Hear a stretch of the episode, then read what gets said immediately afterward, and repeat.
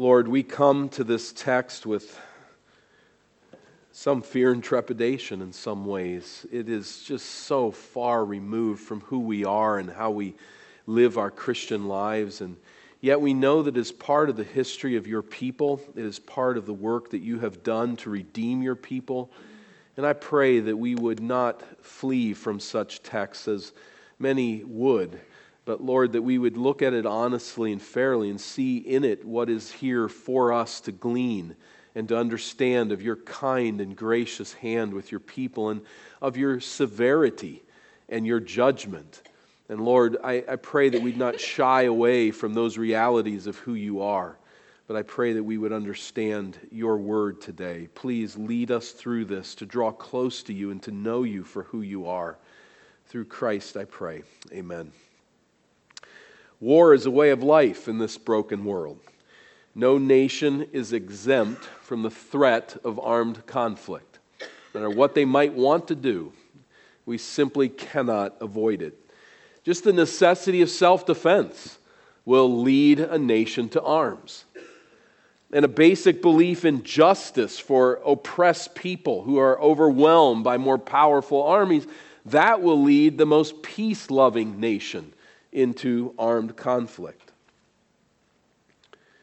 Mortal combat is a way of this world. But there's a darker side to the story of war. Not all wars are motivated by self defense or a sense of justice. Many wars are driven by nothing more than a lust for power, a lust for other nations' money, pride, and even a hatred of people. In the 1940s, Polish attorney Raphael Lemkin combined the Greek word genos, meaning family, tribe, or race, with the Latin word cide, meaning killing.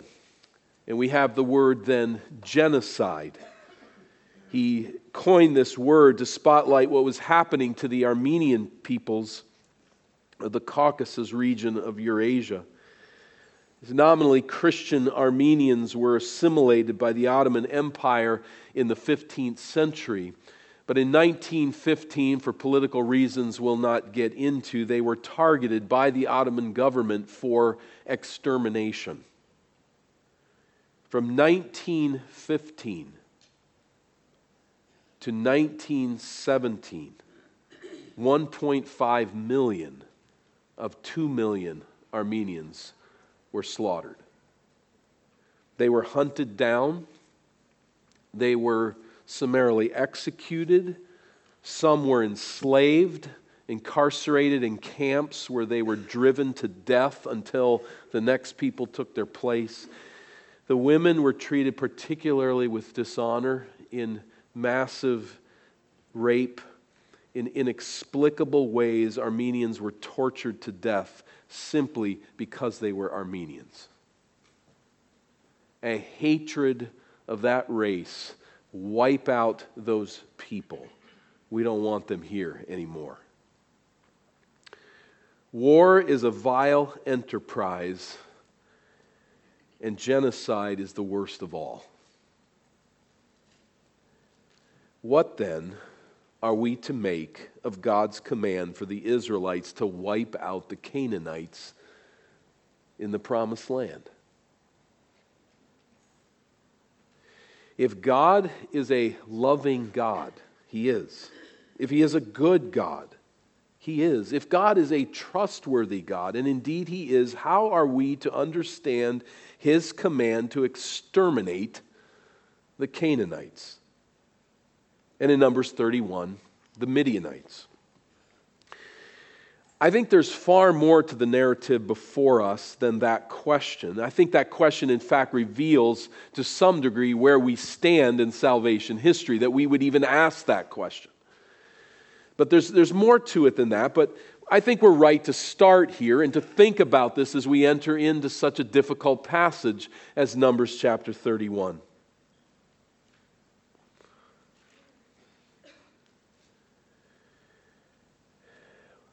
To remember contextually, the Israelites are on the east side of the Jordan River, where this star indicates, somewhere encamped in that region, which was a region where there are many Midianites that were uh, living there, um, uh, nomadic peoples for the most part. But remember, as we've come here, chapters 22 through 24, we've seen Balaam, this kind of hotshot diviner that comes from the north and is brought down to curse the people of Israel, hired at some cost, considerable cost, to bring down curses upon the people that God has chosen to bless. Genesis 12 and Genesis 15 and the like. So Balaam has oriented himself entirely against God to harm the people that God has chosen. But God, of course, protecting Israel from Balaam's curse, turning his curses into blessings. And Balaam, then, in chapter 25, if we can't win this way by cursing, by getting God to curse these people, then maybe we can win by tempting them to sin. And he seems to be the chief counselor of the Midianites to seduce Israelite men with young virgins who lured them into cultic prostitution in worship of the Canaanite god Baal. And he got through. He accomplished his task. And the Israelites gave in to this temptation, gave in to this infidelity. And in chapter 25, we remember, we remember it was Phinehas who executes God's judgment in this gruesome scene by pinning the Midianite princess Cozbi, daughter of Zur, to the ground with her Israelite consort Zimri. There in that place, standing for God, standing for his purity, and bringing to an end the judgment that had fallen upon Israel in that, at that time. So, chapter 25, as we come out of that chapter, there's an egregious, vile rampage of spiritual infidelity against the Lord. And in chapter 31, that now begins to be addressed in a more full way. An account of God's execution of judgment for that whole ordeal takes place here. Remembering back to chapter 25, the Lord spoke to Moses, saying, Harass the Midianites and strike them down for they have harassed you with their wiles, with which they beguiled you in the matter of Peor and in the matter of Cozbi, the daughter of the chief of Midian. Their sister, who was killed on the day of the plague on account of Peor. God had brought down judgment upon Israel, and God is saying now it is time to execute judgment against the Midianites.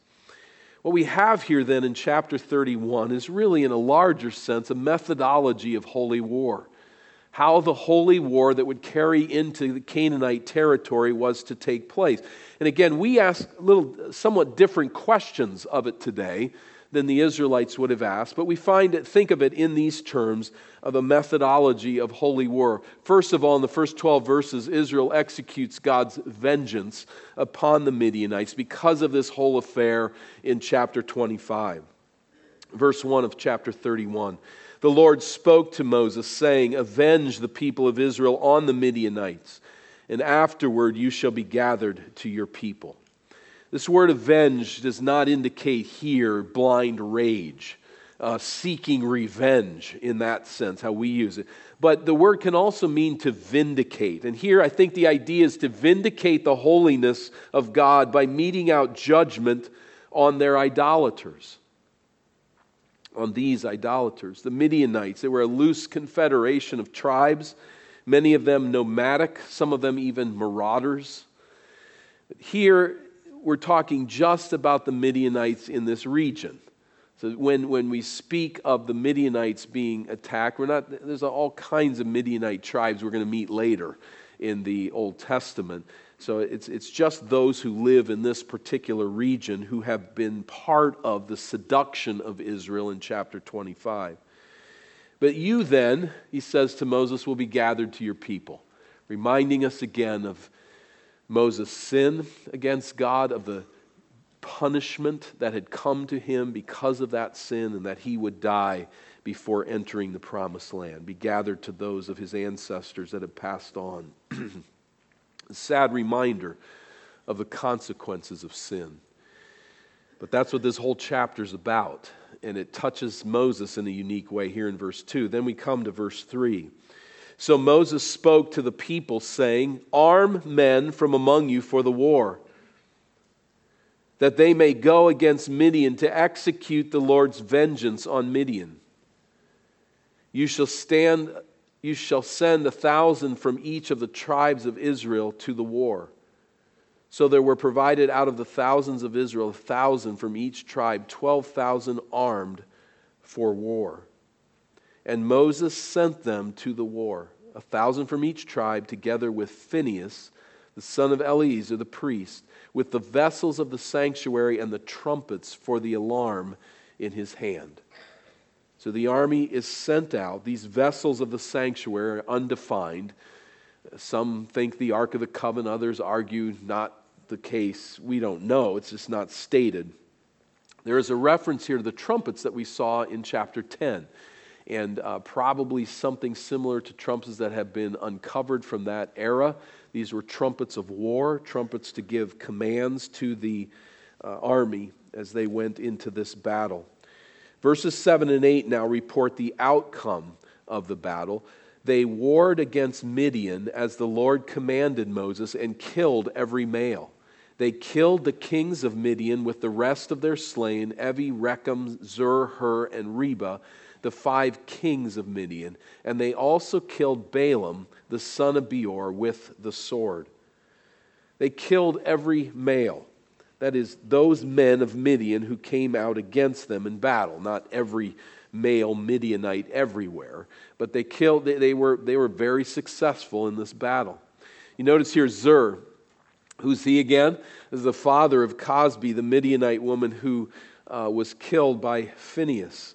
And uh, Balaam is also killed here as the instigator to this whole scene of infidelity against God. It is a, a great victory for the Israelite army. Verse 9 And the people of Israel took captive the women of Midian and their little ones, and they took as plunder all their cattle, their flocks, and all their goods all their cities in the places where they lived and all their encampments and they they, they burned these with fire, and they took all the spoil and all the plunder, both of man and of beast. Then they brought the captives and the plunder and the spoil to Moses and to Eleazar the priest and to the congregation of the people of Israel at the camp on the plains by, of Moab by the Jordan at Jericho. so the battle was executed to perfection. And the warriors of Israel now return to present their plunder before Moses and the high priest Eleazar. This is not, let's stress here, and we'll say more of it, but this is not genocide. This is holy war. This is Israel executing God's judgment, and they return to the camp in homage to the Lord. He has called them to this mission and they've accomplished it effectively. We note then, secondly, Israel's incomplete obedience is corrected and her plunder is purified. First of all, Moses confronts and corrects these warriors who return from the battle. Verse 13 Moses and Eleazar the priest and all the chiefs of the congregation went to meet them outside the camp. And Moses was angry with the officers of the army, the commanders of thousands and the commanders of hundreds who had come from service in the war. Moses said to them, Have you let all the women live? Behold, these, on Balaam's advice, caused the people of Israel to act treacherously against the Lord in the incident of Peor, chapter 25. And so the plague came among the congregation of the Lord. There's a lot more going on here than meets the eye, but there was a protocol for holy war. And that was moving toward the land. When you were outside the land, there was the freedom to allow the women to live, the women and the children to live, and to be assimilated into Israel if there was that choice and that decision. The men were to be slaughtered and executed. But once in the land, the people were to be entirely exterminated, entirely removed. Midian kind of falls in between. because of the sin that has been committed, because of the temptation that they've been part of in drawing Israel away, it's not certain how they should relate to all of the women and the children. And so Moses, drawing the interpretation that these are the individuals that led us into sin, these individuals should have been killed in this holy war. In the war, in such war, God wipes out clears the earth of these individuals to start over with a new people. And that is his prerogative.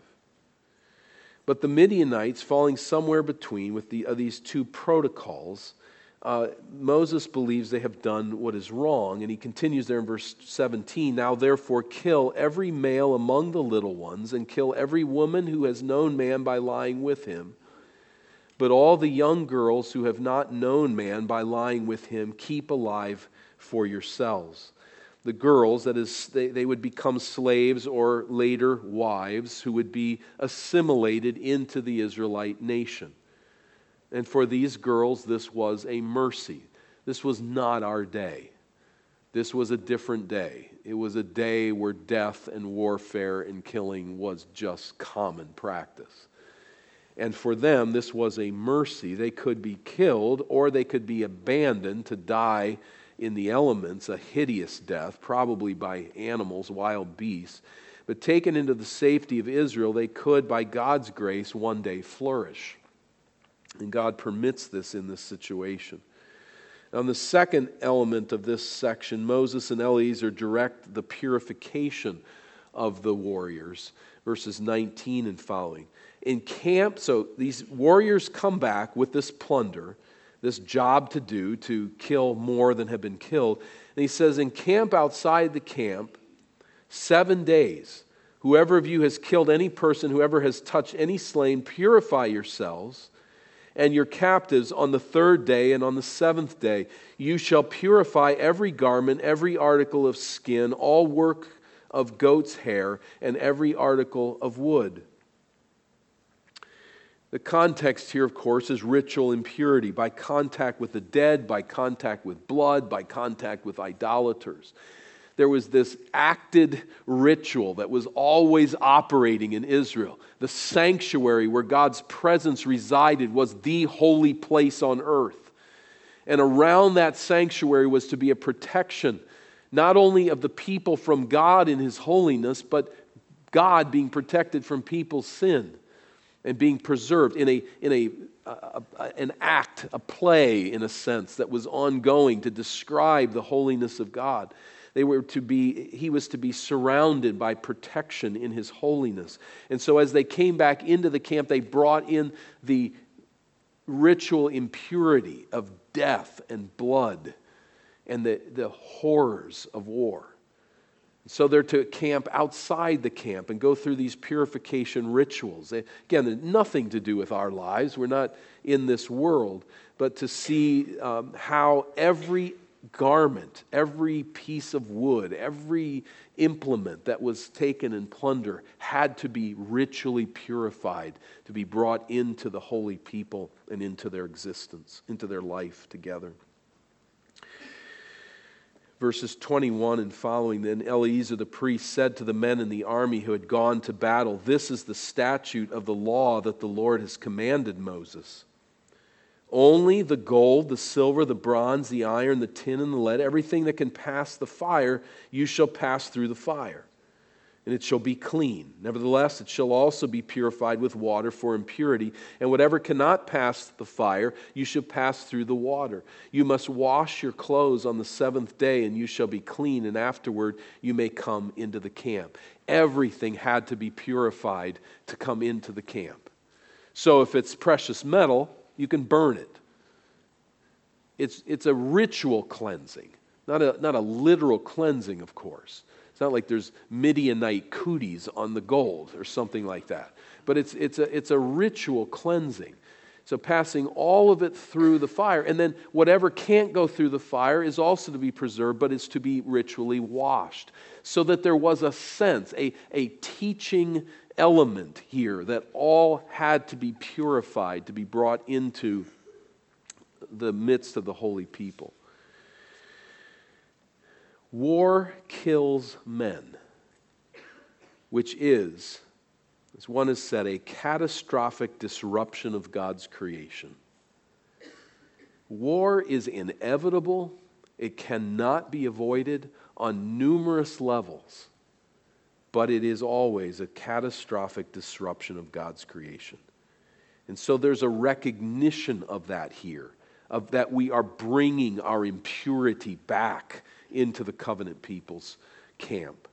Victory in battle was followed by the pursuit of this ritual purification, slowly processing everyone back into everyday life.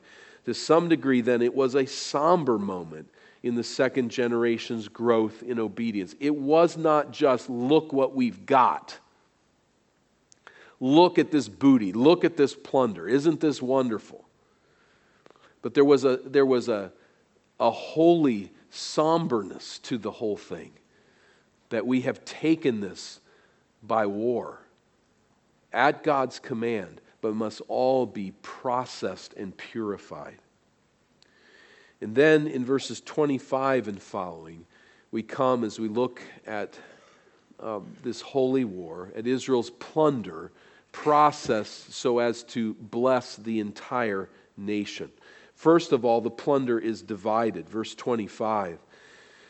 The Lord said to Moses, Take the count of the plunder that was taken, both of man and of beast, you and Eleazar the priest, and the heads of the fathers' houses of the congregation, and divide the plunder into two parts between the warriors who went out to battle and all the congregation was common for warriors in the ancient Near East to contribute some of the spoil to the king and some of the spoil to the priests.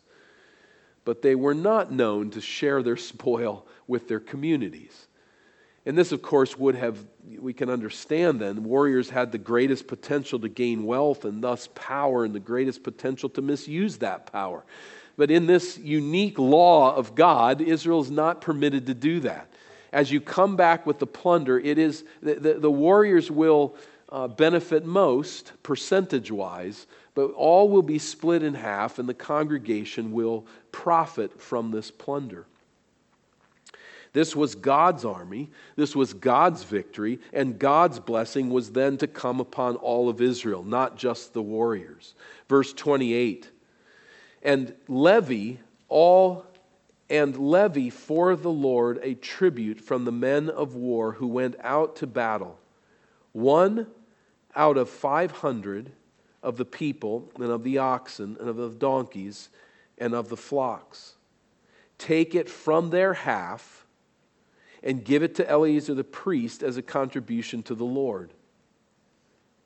And from the people of Israel's half you shall take one drawn out of every fifty of the people, of the oxen, of the donkeys, and of the flocks, of all the cattle, and give them to the Levites to keep guard over the tabernacle of the Lord. Who keep guard over the tabernacle of the Lord? And Moses and Eleazar the priest did as the Lord commanded Moses. What's going on here? The tabernacle, the sanctuary, is being supported. The Levites could not go to war because their task was to protect the sanctuary at all costs, at the cost of their own life, to protect the holiness of God there at the sanctuary. So, by mandating that the Levitical priests benefit from this plunder, Israel's, uh, the plunder of Israel's fallen enemies, God provides for the support of Israel's worship. Secondly, the plunder is tallied verse 32. Now, the plunder remained of the spoil that the army took was 675,000 sheep, 72,000 cattle, 61,000 donkeys, and 32,000 persons in all, women who had not known man by lying with him. And the half, the portion of those who had gone out in the army numbered 337,500 sheep. The Lord tribute of the sheep was 675. The cattle were 36,000, of which the Lord's tribute was 72. The donkeys were 30,500, of which the Lord's tribute was 61. The persons were 16,000, of which the Lord's tribute was 32 persons. And Moses gave the tribute, which was the contribution for the Lord, to Eleazar the priest, as the Lord commanded Moses. From the people of Israel's half, which Moses separated from that of the men who had served in the army, now the congregation's half was 337,500 sheep, 36,000 cattle, 30,500 donkeys, and 16,000 persons. From the people of Israel's half, Moses took one out of every 50, both of persons and beasts, and gave them to the Levites who kept guard over the tabernacle of the Lord as the Lord commanded Moses. Notice that phrase, as the Lord commanded. It's found in verse 7, verse 31, verse 41 there is an effort being made here to say this is at the Lord's command. This is a holy war that He's commanded. This was not genocide. It was not unbridled lust for power and wealth. It was not hatred of a people for mere hatred's sake. We have the ability to dominate and harm these people. Israel is serving here as the sword in God's hand, at His command, in obedience to His will and the plunder is very carefully tallied, very carefully processed back, and very appropriately shared with the entire congregation. We see then the plunder dedicated in verse 48. Then the officers who were over the thousands of the army and commanders of thousands, the commanders of hundreds, came near to Moses. And they said to Moses, Your servants have counted the men of war who are under our command and there is not a man missing from us. Now, I want us to think here of second generation faithfulness. This second generation that is rising up and beginning to listen to God and follow His command and trust Him. They're learning faithfulness. Think about that generation here. I imagine that they were rather surprised that not a single warrior had fallen in the mess of battle, you don't know who you've lost. And so you gather afterwards and you count heads. And you can imagine this one commander counting heads and saying, I didn't lose anybody. He kind of sticking his chest out and feeling pretty good about himself until he talked to the next commander. And that commander, we didn't lose anybody either. Really? Then they go to the next commander. I mean, we're pretty special guys. This is the two of us. We're a team. They go to the next command. We didn't lose anyone either. And they finally they realize this was a unique act of God to preserve every single soldier from death. And I, I, I don't doubt that this had a tremendous effect upon this second generation that was trusting the Lord to enter into the land. We go to battle against a sizable force, and we lose nobody. The commanders assemble their troops, counting their heads, not a single man. It's amazing that God has done this. And it's an important moment in deepening their faith. They step forward then in sacrificial act of worship, dedicating to the sanctuary gifts of unusual worth. We see this beginning at verse 50. And we have brought the Lord's offering. So I'm, I'm, put, I'm tying these pretty hard together, verse 49 and 50. They go through and realize they've lost no one, and there's like this awe that settles over the commanders in the army. We've lost no one. And they come now in somber dedication before the Lord in verse 50 and say, We've brought the Lord's offerings from each man, what each man found articles of gold, armlets, bracelets, signet rings, earrings, and beads to make atonement for ourselves before the Lord. They're taking the riches that they have gained, that which was, this is the way you kept wealth in that day. You could wear it on your body, and it have great value, and they're turning it over to God to the sanctuary. Verse 51 Moses and Eleazar the priests received from them the gold, all crafted articles, and all the gold of the contribution that they presented to the Lord from the commanders of thousands and the commanders of hundreds was 16,750 shekels. And the men in the army had each taken plunder for himself. And Moses and Eleazar the priests received the gold from the commanders of thousands and hundreds and brought it into the tent of meeting as a memorial for the people of Israel before the Lord. It says that they are offering this in verse 50 to make atonement. We don't know precisely what that's indicating, but there was some sense in which this offering was necessary to preserve their place before God in faithfulness.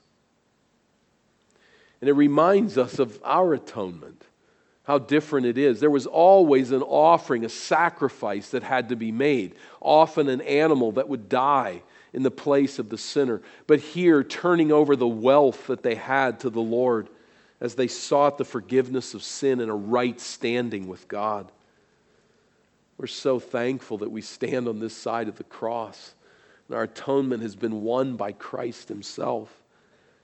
He has given to us, we, we don't lay down physical sacrifices, but He has given to us His life, His Son, to die and make atonement for our sin, to rise from the dead, to give us life in His name. This is where ultimate, all these pictures of atonement are pointing, is to our Savior. But for them in this day, they see the need to honor the Lord this way and to say everything that we've received and the blessings that we've experienced in this battle are all of God.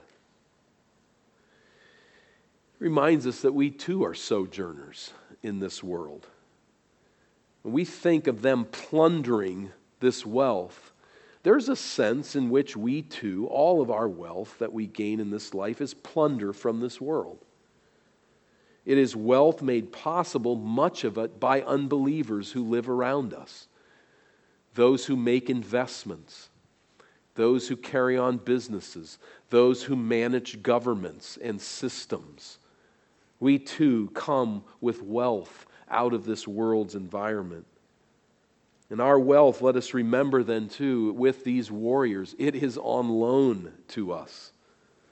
It's on loan to us only for a while. It is a stewardship that we possess for a brief time. We are given wealth. We're enabled by God to plunder the riches of this world in order that we might put it into play for His glory. To carry on, and for us, it's not the establishment of the sanctuary and the maintenance of the Levitical priesthood, but for us, it is the cause of Christ and His church the spread of the kingdom of God through his church that he has chosen as his own. And so, why we go to work, why we are a- enabled by God to make wealth, is that we might serve him and be part of, of carrying forward his gospel enterprise. Their needs were supplied by God, as are ours but they were careful to give above and beyond what was even expected to be certain that with each conquest of wealth, God's sanctuary, His service, His worship was well supplied. May God produce that spirit in my heart and in yours. And we realize we're here gaining wealth to carry on the cause of Christ and to be oriented that way. We are given wealth to enjoy but we are given wealth for them to supply the sanctuary, for us to carry on the cause of Christ. Well, on that point, let me draw out just two ideas here.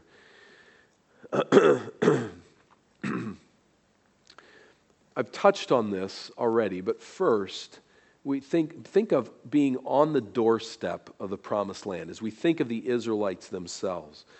We saw the zeal of Phinehas, the second generation of priestly uh, individuals carrying forward this conquest that God has given to Israel in chapter 25. We see the warriors counted and prepared again in chapter 26.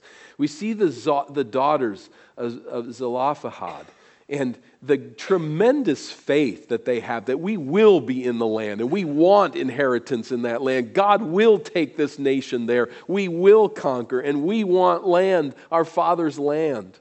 They claim it. We see here in this battle of victory, and we see here in the faithful devotion to God in their offerings of plunder, we see the second generation rising up. It's not a competition, but they leave the first generation in the dust, literally. They've died off in their rebellion against the Lord. But now we have a younger generation rising up to serve God, to trust God. And you just get the sense here with this victory this is going to happen. This is actually going to happen. After 40 years of dropping in the, in the desert, there's now a generation that's going to trust God and go forward. They're going to take the message of the Lord and they're going to take the zeal of the Lord into this land. They're going to follow God's command to the promised land that He promised to Abraham, Isaac, and Jacob. They will trust Him to do great things. And so now the protocols of holy war and plunder are established. The second generation, now there's not much more to do. The only thing now is for Moses to die, for Joshua to take leadership and for them to cross that river and enter into the land that God has given them. I think if our spirit could go back in time and hover over that Israelite camp that day, I have no doubt that we would feel the joy, the pulsating energy, the heightened awareness of God, the growing passion to serve Him in faithfulness, the prosperity of this people being turned back to God in worship and sacrifice you would have known in that moment that this was not genocide. You would have known in that moment, in the spirit of that camp, that this was God's doing, and that would have been enough. But secondly, as we look back, that's just not how we think on this side of the cross there's more to work out in our minds. But let's not take away from the people of Israel where they are, what's going on. But let's work some things out in our own thoughts here. God told Adam and Eve in the garden that the wages of sin is death. He did not supply there an exception to the law. The wages of sin is death. And God reveals himself time and again in the scripture as a holy God who must put sin to death. He must remove it just as any good doctor who has the capacity would remove cancer from a dying patient. He has to take it out, he has to put it down. It would not be loving of God. God would not be the glorious God that he is, he would be a weak and sniveling God if he did not eventually eliminate all sin and all rebellion against him. He must. God is our soul's ultimate delight. And sin pulls us away to the death trap of idols and to death itself. God is a good physician. God is a good father. God is the righteous one of all the earth, will do right. And that means that he will crush sin in the end. And sin isn't some ethereal mist, it's people living in rebellion against him. Just as we sometimes have no option but to go to war because of self defense, because of justice. God must crush sin in the end, and that means he must take out sinners. We may not want to think about that or face that fact, but we must. He must. There can be no other answer. Why is it that we struggle to see that God also must judge sin. Well, let, it, let us be clear. It is his prerogative to do that. He must do that. And how he does that is his prerogative. In Genesis 6 through 8, what did he do to judge sin, to take out sinners? and to end this moral cancer. What did he do? A flood killed everybody. If he chooses to take out the Midianites by some other means, that's his prerogative. He could have flooded the area and taken them all out. Actually, some lived, but he has the prerogative to do it as he likes. In like manner, holy war was designed to wipe out a geographical area clean of all impurity. Under the ban, under this holy ban that was only intended for the promised land, but under that ban, God could plant a new people there who were oriented to, to righteousness. I, I, I think for God it goes much deeper, it goes much more personal, there's much more pain in it, but it's not unlike a doctor taking out a tumor. This has to go. We have to start over. We have to clear out what is wrong. And God senses that, knows that with these Canaanites. And on that point, before we just jump into the accusations that are so common that this is just genocide, let's also remember that as we look at the Midianite campaign, that God has judged an entire generation of his own people up to this point. An entire generation has fallen in the wilderness in discipline, including 24,000 of God's people in response to this wickedness in chapter 25. So we should not read God's rage against the Midianites as sheer favoritism. It's not a genocide, a hatred of a people that just gets uh, accepted under, uh, the, uh, under the cover of biblical support. God had judged his own people for this same sin. And Peter warns us this way, does he not? It is time for judgment to begin at the household of God. That's where it starts. And if it begins with us, what will be the outcome of those who do not obey the gospel of God? And if the righteous is scarcely saved, what will become of the ungodly and the sinner? I don't know if Peter was thinking about this passage, uh, these chapters and numbers, but he well could have been. Judgment began with the household of God. A whole generation of Israelites had been removed in judgment. But what will come then of those who are opposed to God? God is contending for his holiness, and he has done so with his people first, and now continues to do so with the Midianites and eventually with the Canaanites. Jesus will come as well to judge. What we're seeing here is the judge of all the earth who always does what is right. What we witness is the God who will judge all who oppose him in the end, and he will vindicate and prosper for eternity all who honor him. When Christ returns, as we read earlier in 1 Thessalonians 2, it will make the Midianite campaign look like a church picnic. Remember what we read there.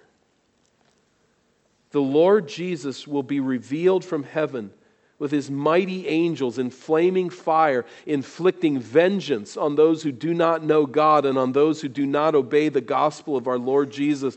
He, they will suffer the punishment of eternal destruction away from the presence of the Lord and from the glory of his might when he comes on that day to be glorified in his saints and to be marveled at among all who have believed because our testimony to you was believed. He will come. He will come to destroy every soul that walks in rebellion to the Father and will eventually hand over the kingdom to the Father in perfection. What we're seeing, we can, we can judge chapter 31 of Numbers from our perspective if we cut out a lot of ideas and just narrow in on how is it that God could do this. But if we step back and we look at what God is doing, He's going to bring sin to an end. He will judge the sinner ultimately. And I don't know where each of you is at as you understand that idea. But if that strikes fear in your heart, that's a good fear. I think you should tap into that fear and understand that that's what God is teaching us here in this passage. And what we are to understand that sin will be judged, and I'm a sinner. But we also then look with great joy today to this whole sacrificial system. And in fact, this, the passages that we've not looked at preceding the chapters before this all are oriented toward offerings and sacrifices that are offered to the Lord to atone for sin and to draw the sinner into his presence. That tent in the center of Israel, that sanctuary, protected the holiness of God, but it was also a place that was intended to draw us to it, to the splendor of the Lord, to draw us in and encourage us there. All of this pointing ultimately to the final sacrifice of Jesus Christ, who took the place of sinners and died. The atonement is not our gifts. The atonement is not our good works. The atonement for the sinner is the cost that Christ paid. All sin will be crushed, all sinners will be judged. That is a truth we must land on and believe but we also celebrate that Jesus Christ stepped in and said, I will take your sin, I will take your judgment, I will pay its full price forever. And Christ doing that for his people. When you look at the Israelites and you compare them with the Midianites, the Midianites were a horrifically corrupt people, sacrificing children in the fire, sexual ritual impurity. I mean, it goes on. You, you, can study what they did to people and what they did to their culture. They were a horrifically vile people, they were a moral cancer. But when you look at the story of Israel, you don't say they're any a whole lot better. They too were sinners. They too were infected by the wickedness that plagues our heart, as are we. The difference is not us in our performance. The difference is in Christ who takes our place. His righteousness is accounted to us. We take on his standing. All of this is pointing us there. The death and resurrection of Jesus, who plundered hell of my rightful place there. He broke sin's power and he gives to his people the plunders of his victory life in his name forever as sinners forgiven. That's his grace. Father, we praise you for it. We thank you for the atonement that is in Christ. We thank you that we do not wield today a sword to take out in judgment those who are lost in sin but because of Christ crucified and risen, we now take the sword of the Spirit, the Word of God, and we hold it out in life giving hope to a world that is dying and headed to ultimate destruction. We praise you for teaching us these things in these early ages of salvation history, these sketchings of where you were taking the work. But we praise you now today that we wield a message of Christ crucified and risen for the salvation of the lost, of all nations, tribes, tongues, and people. To carry out this message of hope is our task. And we praise you for the privilege of knowing Christ as Lord and Savior, and we rest in the work that He has done for us. I pray that you draw to Christ anyone who does not know Him, that you draw them to that light this day. It's in the name of Christ that we pray. Amen. Would you join us as we stand and sing?